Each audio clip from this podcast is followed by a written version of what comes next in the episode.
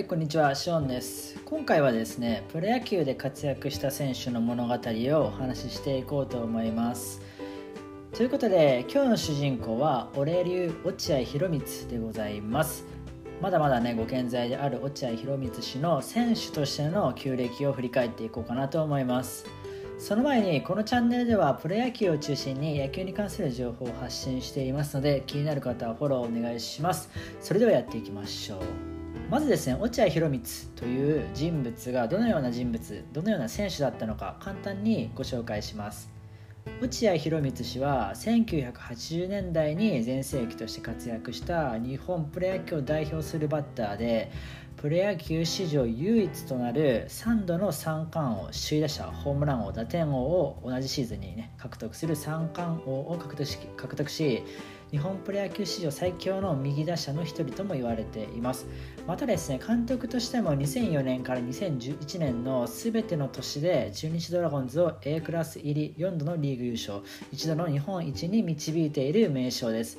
本日はこの天才のルーツに迫っていこうかなというふうに思います。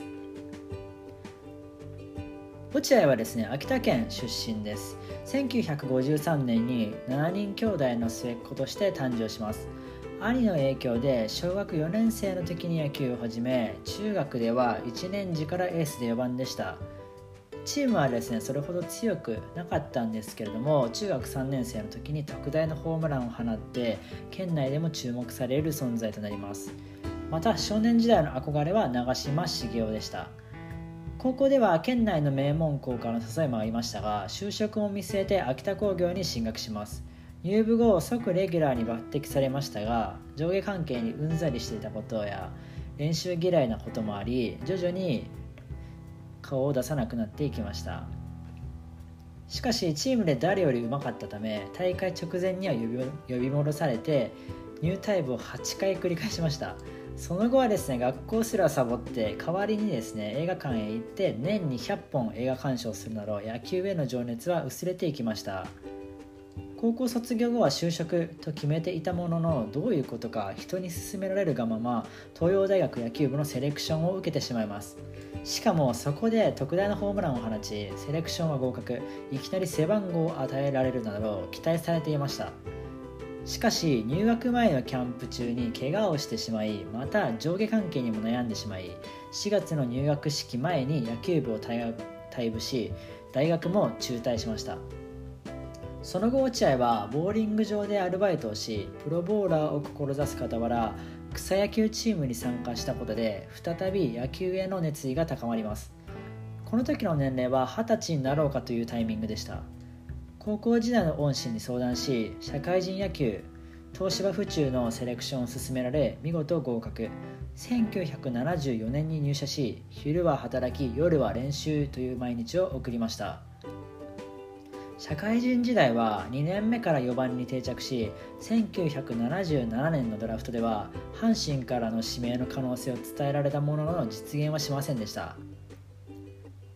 翌年1978年には木田勇や森重和らとともにアマチュアの日本代表に選出されました。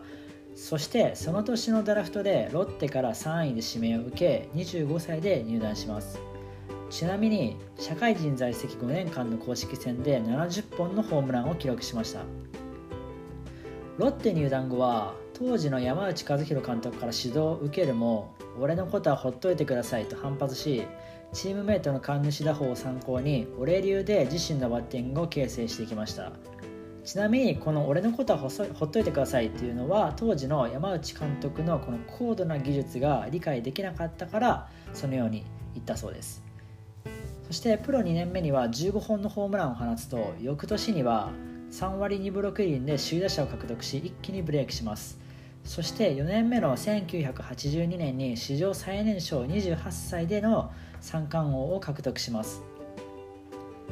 そして圧巻だったのが3年後の1985年でこのシーズンは2回目の三冠王を獲得します。その内容が凄まじく打率3割6分7厘52ホーマー146打点を記録。打率は打率のこの3割6分7厘は当時の右打者最高打率。52本塁打ホームランは当時のパ・リーグタイ記録。146打点は現在もパ・リーグ記録です。さらに得点圏打率は驚異の4割9分2厘でこれは現在も日本記録となっています。得点圏の内訳を見るとランナーが3塁にいると打率が6割という化け物でした。こんな人が草野球してたらあかんですよね。でその後ですね翌年1986年も勢いは止まらず2年連続の三冠王を獲得します。2年連続三冠王は王貞治バース落合のみが達成しており三冠王3度はプロ野球史上落合のみしか達成していません。ちなみに三冠王がどれだけすごいかというとプロ野球史上では過去7人しか達成しておらず2004年の大英松中信彦以来以来ですね三冠王は約 20, 20年間達成者出ていません。最近だとねいい打者は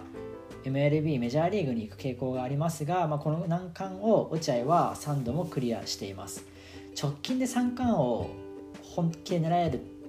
バッターって松井秀喜ぐらいですかね。まあでも松中の方が最近かどっちが最近か分かんないですけど、まあ、それぐらいあの難しいタイトルなんですよね。タイトルっていうかまあね三冠王ってそれだけ難しいんですよね。そして2年連続3回目の三冠王を獲得した1986年のオフに尊敬する稲尾和久和久監督が去りまして稲尾さんがいないのなら自分がロッテにいる必要はないと発言。そして中日にトレードとなりロッテは落合1人を中日は4人の選手を放出しました。落合の1986年の年俸は9700万円でしたが中日での新年俸は1億3000万円で日本人初の1億円プレーヤーとなりました。中日でもホームラン王打点王をそれぞれ2度獲得すると1993年には史上初の両リーグ200本塁打を達成します。そしてその年のオフに導入されたばかりのフリーエージェント FA 権を行使し40歳で憧れの長嶋監督率いる巨人に入団します。